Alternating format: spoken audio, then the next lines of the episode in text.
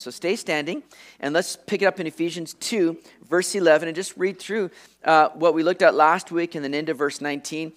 Therefore, remember that you once Gentiles in the flesh, who are called uncircumcision by what is called the circumcision made in the flesh by hands, that at that time you were without Christ, being aliens from the commonwealth of Israel and strangers from the covenants of promise, having no hope and without God in the world. But now, in Christ Jesus, you who once were far off have been brought near by the blood of Christ. Verse 14 For he himself is our peace, who has made both one and has broken down the middle wall of separation, having abolished in his flesh the enmity that is the law of commandments contained in ordinances, so as to create in himself one new man from the two, thus making peace and that he might reconcile them both to God in one body through the cross, thereby putting to death the enmity. And he came and preached peace to you who were afar off and to those who were near. For through him we both have access by one Spirit to the Father. And here's where we pick it up today in verse 19. Now, therefore, you are no longer strangers and foreigners, but fellow citizens with the saints and members of the household of God. May the Lord just add his blessing to his word here today. You may be seated. So, from verse 1, or sorry, from verse 11, we have been looking at this incredible work of God in our lives here. We were looking last week from verses 11 to 18, the reality of unity the relevance of unity. And as we pick it up here today, we're going to continue to see the result of this unity because what we've seen in chapter 2 of Ephesians is just one of those glorious chapters for the believer because it's it's laid out for us where we were, right? We were following the course of the world. We were dead in trespasses and sins, but God, who is rich in mercy verse 4, has made us alive in Christ Jesus. So we see this work that God has done in our lives here, but not only has he saved us now, not only are we this workmanship verse 10 that is created in in Christ for good works. But what he's done now is that he's brought those that were once far off, us Gentiles, and he's brought us into unity now with the Jews. Because what he's done in verse 11 to 18, as we just read there, is he's kind of laid out where the Gentiles were, how bad the Gentiles had it. They were, as it said, without Christ, right? They were aliens from the commonwealth of Israel. They were kind of on the outside of all this blessing that Israel was experiencing in God, for the most part, the blessing that God desired for them to experience if they walked in obedience. But they had this special relationship with God. And then the Gentiles, too, it said also that they were strangers from the covenants of promise. God had made all these promises and these agreements now with Israel that he was going to do this work through them and in them. But the Gentiles were just kind of looking at all that going, that sounds nice. I'd like to be part of that. But they're on the outside. Why? Well, because they were without Christ, as we saw. And then it goes on to say that they were without hope and they were without oh, God. They were in a bad place. They were in a bad spot in their lives. Things were not looking good for them. But then in Christ, we saw again those glorious words there in verse 13. But now in Christ Jesus, you who once were far off have been brought near by the blood of Christ. So, this glorious work that's been done for the Gentiles in bringing them in. But now here's the great thing is that God didn't just bring them in to now be Jews this wasn't something that God was saying, well, we'll add you in. He says, no, I'm going to take the Gentiles, and I'm going to take the Jews now.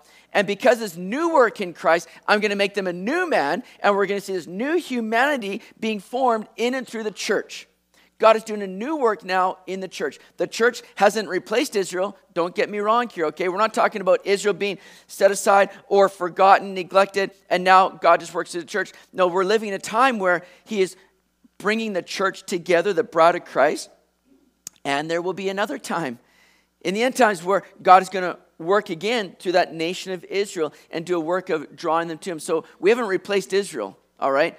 We haven't just kind of dismissed them. There's still a work to be done. But right now, what He's doing is He's bringing all people together in Christ in this new humanity, the church. So, what Paul begins to do now in verse 19 to the end of the chapter is he begins to give us this illustration of what this church is like he pictures for us in, in very familiar pictures to the Jews and the Gentiles what this church is, is looking like. And so, what we're going to see in verses 19 to 22, we're going to see that now because of new humanity, because of what Christ has done, we're part of God's new kingdom.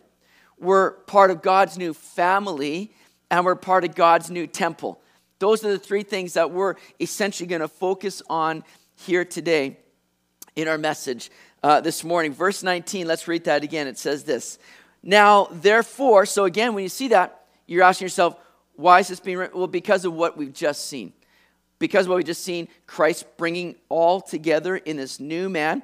Now, therefore, you are no longer strangers and foreigners, but fellow citizens with the saints and members of the household of God. So, again, think about the Gentiles. And again, Gentiles were anybody that wasn't a Jew.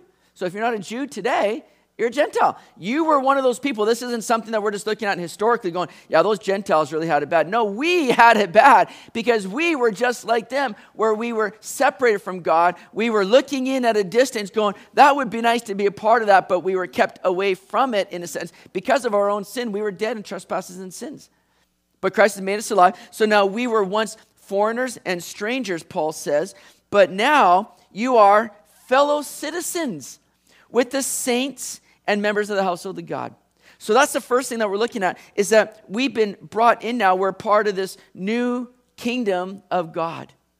That's uh, I think this is so cool because recognize you were aliens, foreigners with no rights and no privileges as citizens. Okay? Think about when you go away on a vacation. Usually you're, you're going on a vacation to some place that's we love to go to places that are tropical, right? We love to get to Hawaii's like our favorite, you know, one of our favorite destination places next to Israel. Israel's the top right there. Because in Israel, you got it all, right? I mean, you can go skiing in Israel, you can go surfing in Israel, you got the beaches, you got every, you just got it all in Israel, so it's great. And I'm not just trying to pump another Israel tour, although that when it does come, get ready. But so we love to go to this place, but how many times have you been on a vacation and you thought, man, this is pretty nice? I would like to, to just stay here. I would like to just make this my home. This is good. Now, of course, you're on vacation, you're not working. Everything feels better when you're not working, right? So you're like, this is great. But you see, you could sit there and say, that's it, I'm not going back. I'm going to just stay here. But you're going to quickly realize that that vacation is going to be a revocation because you're not going to be living with any rights and privileges of a citizen. There's going to be things that you're not able to do because that's not your home, you see. You're going to end up after a week like begging people on the beach for money because you're like, I'm out of money now and I can't work here. There's no privileges because you're not a citizen. As much as you love to stay, you're kind of like an outsider. But you see, what God has said and done here in His Word, He said, You were like those people that were on the outside looking and saying, I'd love to be a part of that. But now he's brought you in as a citizen. He's brought you in. You were a foreigner, you were a stranger, but now you are brought in with all the privileges and the rights of a citizen in the kingdom of God. That's pretty glorious. Now, we oftentimes like to think about the kingdom of God as something that's a future work that we're going to be a part of one day. The kingdom of God, we know, is going to be established when Christ comes back at his second coming. That's going to be a physical, return of Christ, where he literally establishes this thousand year reign of Christ on earth when it is going to be glorious, perfect, it's going to be peaceful, it's going to be everything that we've wanted. You know, in society, we're going to see it happen in the, in the thousand year reign of Christ. It's going to be wonderful. But here's the thing the kingdom of God is not something that we just look forward to in a future day. I believe it's something that we can and should be experiencing now. How? Well, think about what, what Jesus said here he said in, in Luke, I'm going to skip ahead here. He says in Luke 17, verse 21, Nor will they say, See here or see there, for indeed the kingdom of God is within you. See, anytime that we allow Jesus to have reign and rule in our hearts, guess what we're experiencing? We're experiencing the kingdom of God. Because where the king is, the kingdom is going to be. And so when we say, Jesus, would you come in and would you take prominence, dominance in my life? Would you have priority? Would you be the one that's reigning and ruling in me? Guess what we're experiencing? We're experiencing this great peace of God, this great kingdom of God that we've now been brought in as citizens to. When Jesus came, and in Mark's gospel, when Jesus came, the first words recorded of Jesus in Mark's gospel was this Mark 1, verse 14 to 15. Now, after John was put in prison, Jesus came to Galilee preaching the gospel of the kingdom of God and saying, The time is fulfilled and the kingdom of God is at hand. Repent and believe in the gospel. Jesus' message was listen, the kingdom of God is at hand. Now, he says that in the context of this John's put in prison. So, what we see is we see, a conflict now between earthly kingdoms or earthly government and the government of God or the kingdom of God that he's looking to establish. There's a conflict here. John is faithful, he's following God, but the earthly kingdoms are resisting that, fighting against that. John's put in prison. But what does Jesus do? He doesn't say, hey guys, we got to stand up and we got to oppose and fight this government. We got to do so. We got to rally around. Let's march around this, this jail that John is in and let's see him. No, he says, hey guys, listen. He comes preaching the gospel, the good news that the kingdom of God is coming, it, it is at hand. So be prepared for that. What Jesus is saying is like, take hope, guys, because we're not living for the kingdoms of this world. This world is temporal. We're passing through, and we're not going to see everything the way that we want it to be according to this world or this kingdom. That's not our hope. This is not what we're putting our, our stake in. This is not what we're looking to provide for in us being Christians and living in peace and harmony. This world is opposed to God but there's a kingdom that's coming. And it's a kingdom that he's saying, I want you to experience now and experience and have that peace of God by allowing the rule of God into your life today. Anywhere the king is, you're going to experience that kingdom. The kingdom is linked to the reign of Jesus in your life. So we're not putting our hope in this world and in the kingdoms of this world. And I'm thankful for that. Because we see government today, right? Doing crazy things, doing dumb things that we're not always in agreement with. And, and we can fight, and there's times to take a stand, no doubt, and we can fight, but there's times where we have to say, you know what? My hope is not in the kingdoms of this world. My hope is not in this government. This, this government is, is opposed to God. And yes, we should be salt and light in the world, but we also recognize that we're not looking for the government to make everything right. We're looking for Jesus to make everything right. And that's the hope that we have. And that's the message that we want to share. You're not going to find things changing until we see people changing for Jesus or, or giving their life to Jesus and seeing Jesus change them. That's when we're going to see things start to operate differently. And we know that's ultimately going to be seen and come to fruition when Jesus comes again. But may we see more and more of that happen and just unfolding in our own lives. Listen, Paul was dealing with the Roman government that was as wicked and evil as any government we've seen. We think about our government today and we go, man, they are just so opposed. So, but look at what Paul's dealing with. And all through the New Testament, we never see Paul or other writers saying, hey, we've got to rally against, we got to stand, we got to fight against. I'm just like, man, let's just live out this life for Jesus. Let's, let's continue to see the reign of Jesus in our lives and following him and, and letting him be evident and seen through us. So, what Paul is saying here listen, you're citizens now of that kingdom. Your, your hope is not in this world. Don't live for this world. You're, you're brought in now to the glorious kingdom of God as citizens with full rights and privileges now. But not only are we given now this new passport as citizens of a new kingdom, we're given a new birth certificate. Because it says there, verse 19, that we're members of the household of God. Now think about that. Passports are wonderful. Passports gives you definitely privilege, but a birth certificate now means something. It means that you belong to something even more in, intimate and relational. You see, as wonderful as it is to be a part of a, a, a nation, to be a citizen in a nation, well, there's certain things that, yeah, we enjoy, but I don't always have, you know, relationship with all those that are leaders in the nation, you know.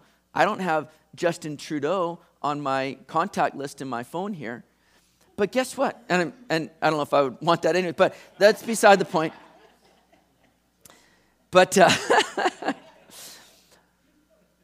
but here's the thing is God says, yeah, I, am the king and I, I brought you in, but more than that, I'm a father that has brought you in now to the family.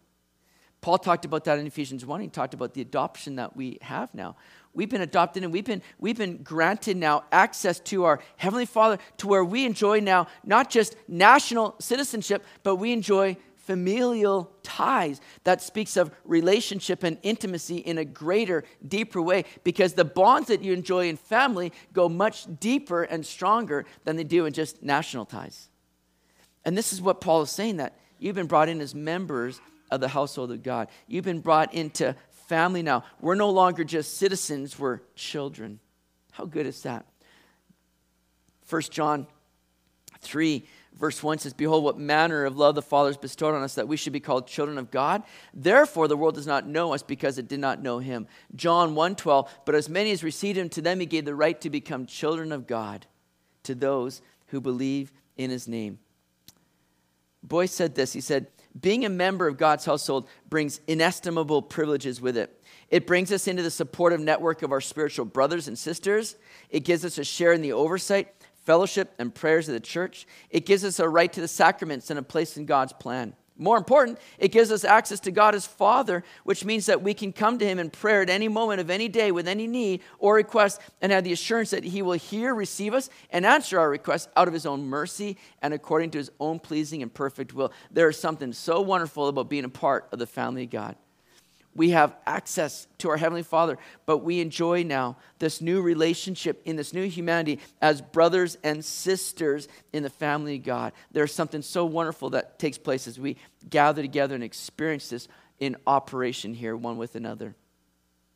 And not only have we been given new citizenship and we've been given a new birth certificate to be children of God, but we are being made into a new temple now. Again, these are great pictures of the church coming together. Look at verse 20 with me. Having been built on the foundation of the apostles and prophets, Jesus Christ Himself, the chief cornerstone, in whom the whole building, being fitted together, grows into a holy temple in the Lord. We're growing into a holy temple. This new body, which is the church, the bride of Christ, is being built now upon the foundation of the apostles and prophets. Now that's interesting. What are we talking about exactly? Well, I believe we're talking about eh, this, these New Testament apostles, the ones that were sent out, and then the prophets. The prophets were simply ones that were given that kind of word of God to share. All right? And, and it didn't always imply that they were, you know, foretelling future events, but also simply that they were forthtelling God's word speaking forth God's word. So the foundation now of this church is built upon the things that they said and established, which is the word of God. Our, our church is to be built upon this very word of God, which is great because guess what the word of God is doing? It's all pointing us to Jesus Christ. The word of God speaks of Jesus Christ. The Old Testament was Jesus Christ concealed, hinting, kind of referencing, pointing to him. But now the New Testament is Jesus Christ revealed. It's this work that Jesus has done for us. And, and the church is being built upon that very foundation. And that foundational piece is that chief cornerstone, which is speaking of Jesus Christ. You see, when they were building in this day, that chief cornerstone was that stone by which all other stones would be aligned to. That was the foundational piece that would bring foundation, but also it would align all the other stones. It'd be like today, if we're building, you know, you'd make sure you're out there with a level. We got laser levels today that you can use and just you know, send lines out everywhere to go, okay, is this all in line? Is this level? Because you don't want to do that without that. As much of my projects in the past have been all done, you know, just eyeing it all, piecing it together, and then you just got shambles. You got something that's not stable, that's not holding things together, right? It's not good. But we, we build things today where everything's in line, level, everything's perfect, you know. In that day, they've got that chief cornerstone that would just fit everything together. And Jesus is the one by which we all align ourselves to, by which we come uh, and it brings everything into just a perfect fit. Everything needs to connect to Jesus. Everything needs to fit around Jesus. Anytime that we take Jesus out, we're going to be out of a line. We're going to be a mess. We're not going to have any stability or strength in our, in our structure as a church. So, that foundation, the Word of God, which all speaks of Christ, Jesus being that chief cornerstone. Now, as Paul is writing and he's identifying us as being now this holy temple in the Lord, Paul would be thinking about Ephesus, this place that he'd spent many years in ministry. And there in Ephesus, they had, you know, that uh, one of the seven um, ancient wonders of the world, the Temple of Artemis, or that Temple of Diana. And he would think about that temple and all the people there gathering around the temple. And then he would also think about Jerusalem, and you'd have the temple there, uh, Herod's temple that was, uh, again, just added onto and built just a glorious sight. So they had reference points of these temples as Paul's talking about it. They're thinking, man, that was uh, these structures of beauty and glory. Temple of Artemis, where they would come and worship, you know, this false goddess of uh, of Diana. Uh, there at the temple, the place where God said, I will, I will dwell and, and where you can meet with me. But you see, these temples, in and of themselves, are, are actually paling in comparison to what Paul wants to point us to. That we're no longer looking to a physical structure. We're no longer limited now to a temple made by man's hands, we're talking about a temple now that God is putting together and fitting together, and He's using you and me as believers in Christ to be a part of this, where He's fitting us together not only to dwell in, but to reveal His glory through, which is what these temples were, again, to be all about. Peter says in, in 1 Peter 2, verse 5, You also, as living stones, are being built up a spiritual house, a holy priesthood, to offer up spiritual sacrifices acceptable to God through Jesus Christ you and me. We're now these living stones that are being pieced together. Now, what was interesting is there at Solomon's temple, tells us in 1 Kings chapter 6, I believe it is, where the, the stones were being pieced together at a separate rock, you know, quarry, a separate site. And the stones would be all manufactured, pieced together. And we're talking about, when you go to Israel today, again, another shameless plug, just one day to go to Israel with us. But when you go to Israel today, you can go down um, at the, the Temple Mount and you can see these huge stones that are like, you know, the width of this room. They're just like huge. And you wonder, how did they move these things? But they, they put together all these stones at a separate site. They'd fit them all together and they would send them to the temple site so that there was to be no sound of manufacturing at the temple site. It was to be a place of peace, you see. And, and right now, we're like kind of living, I believe, in that rock quarry in a sense, where there's a lot of hammering and chiseling going on, right? There's a lot of noise and disruption at times. We're going to be, you know, going through at times a lot of racket here on this earth. But understand, Jesus is doing a work and he's fitting us together perfectly.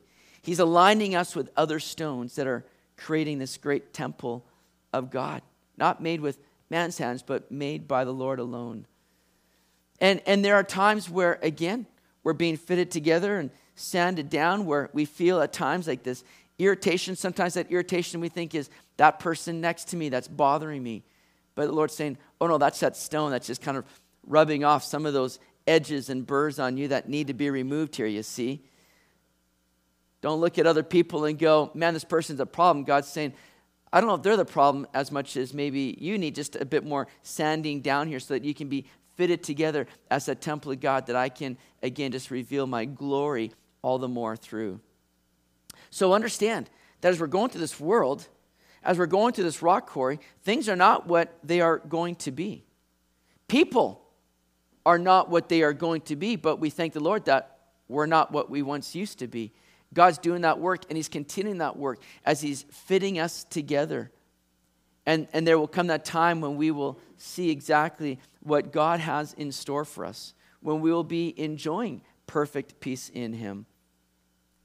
Paul continues this thought in our last verse here in verse 22 when he says, In whom you also are being built together for a dwelling place of God in the Spirit. You're being built together. Why to be the temple of the Lord? Why is the temple there? To be a dwelling place of God in the Spirit. See, all through the Bible, we've seen God's intent and desire to dwell with humanity. In the Garden of Eden, He makes Adam and Eve to enjoy fellowship with Him. God's walking with man in the cool of the day in the garden, but then Adam and Eve sinned. They kind of marred this work that God wanted to do. They're cast out of the garden. But then God provided altars, altars where sacrifice could be made, sin could be atoned for, and we could again be walking in communion with God. But then God said, you know what? I'm going to establish now something even greater. I'm going to give you the tabernacle. The tabernacle that would go with them through the wilderness wanderings that they could set up and take down. And as they set it up, again, God says, It's here in the tabernacle that I'll meet with you. But then God said, We're going to make this a permanent place. He builds the temple. And the temple is there again for God to just meet with man and, and reveal that glory. But then the temple's destroyed. People are wondering, how are we going to operate now in relationship with God? God says, oh no, we don't need, again, temples, we don't need altars. I'm going to meet with you now because of the work of Jesus Christ, who was that great altar on the cross, that, that final place. Jesus came to be that dwelling place of God, and now that can operate within the church, who God is bringing together as that temple that He can dwell in. Understand that as we gather together as we do, there's something so wonderful that takes place because it's here that God wants to meet with us. It's here that God wants to reveal himself to us and with us. Paul talked about this temple being you and I throughout his writings, 1 Corinthians 6, 19 and 20. Or do you not know that your body is a temple of the Holy Spirit who is in you, whom you have from God, and you are not your own? For you are bought at a price. Therefore, glorify God in your body and in your spirit, which are God's. 1 Corinthians 3, 16 again. Do you not know that you are the temple of God, and that the Spirit of God dwells in you? So again, God desires to, to make himself known among us and to dwell with us, the church here. And we're being fitted together to be that temple of the Lord. I think that's so wonderful. And not only for God just to dwell with us, to be in fellowship with Him, but again to reveal that glory of God. Look at what John Stott writes. He writes this I wonder if anything is more urgent today for the honor of Christ and for the spread of the gospel than that the church should be and should be seen to be what by God's purpose and Christ's achievement it already is a single new humanity, a model of human community, a family of reconciled brothers and sisters who love their Father and love each other, the evident dwelling place of God by His Spirit. Only then will the world believe in Christ as peacemaker. Only then will God receive the glory due to His name. Worship team, I'm going to invite you to come up and and just prepare ourselves here. We're going to close with a song. But what I love about this is that though we're no longer restricted to a physical place, and that's wonderful, we can also kind of get a little bit lazy at times and, and think, you know what, the church is not a building. I don't need to go to a place to be the church. I'm the church wherever I am. We're the church. And we can sometimes get lazy, but understand something. I think there is to be a physical component to the church in the sense that we need each other and we need to come together. Again, I remind you of what Hebrews chapter 10, verse 24 to 25 says, And let us consider one another in order to stir up love and good works, not forsaking the assembling of ourselves together, as is the manner of some, but exhorting one another, and so much the more as you see the day approaching. Key in on those words there, and so much more as you see the day approaching. Guess what, my friends? I believe the day is approaching when the Lord is coming back. Where we're going to be raptured up. I think what we're seeing around us, man, days are short. And, and so I think all the more, regardless of what restrictions we see happening, we need each other. We need to come together. We need to be a part of the church that is meeting, encouraging, equipping one another, strengthening one another, being a blessing to one another, where we operate. And, and guess what? As we gather together, how sweet it is when we get to come and just worship. I was worshiping this morning, and I was like, Lord, I hear angels around me. And I looked behind me, it's just chalet. I'm like, man, that's, that's all good. It's all great. But you don't get that in your living room. I mean, you can try, but then you just got neighbors out their window looking at you. What is going on over there? What's that racket? There's something wonderful that happens as we meet together, gather together, that we don't get outside of this context here, you see? And, and, and the days are short where we need to continue to be together to equip each other. We're, the, the, the, the church is not the building, no. But the church needs to be assembling together to be a blessing to one another and, and just again to experience in an even greater way just the presence of God and the glory God. That we can take that out now and, and shine that out in the world around us here. I'm thankful that we're not reliant upon, you know, the, the, the kingdoms of this world. They're going to fail us. But we're a part of a new kingdom, a part of God's kingdom. We're part of his family, and we're to be that temple being fitted together. Don't worry about what people are doing around you that might be rubbing you the wrong way. Know that that's rubbing you into that right spot, that right fit in God's temple, that we might bring greater glory to Him in all that we do. So let's pray. Heavenly Father, thank you, God, for your word and just for the, the opportunity to gather together, Lord. Thank you that you have caused us now, the church, to be that temple of God by which you dwell in. And I pray that we might experience just your presence here ongoing and just enjoy fellowship with you and with one another as members of the household of God together. May we seek to equip and encourage one another as we just keep looking to you, Jesus, the author and the perfecter of our faith. So go with us and strengthen us now in your name, Jesus. Amen. Let's stand together and let's lift up the name of Jesus.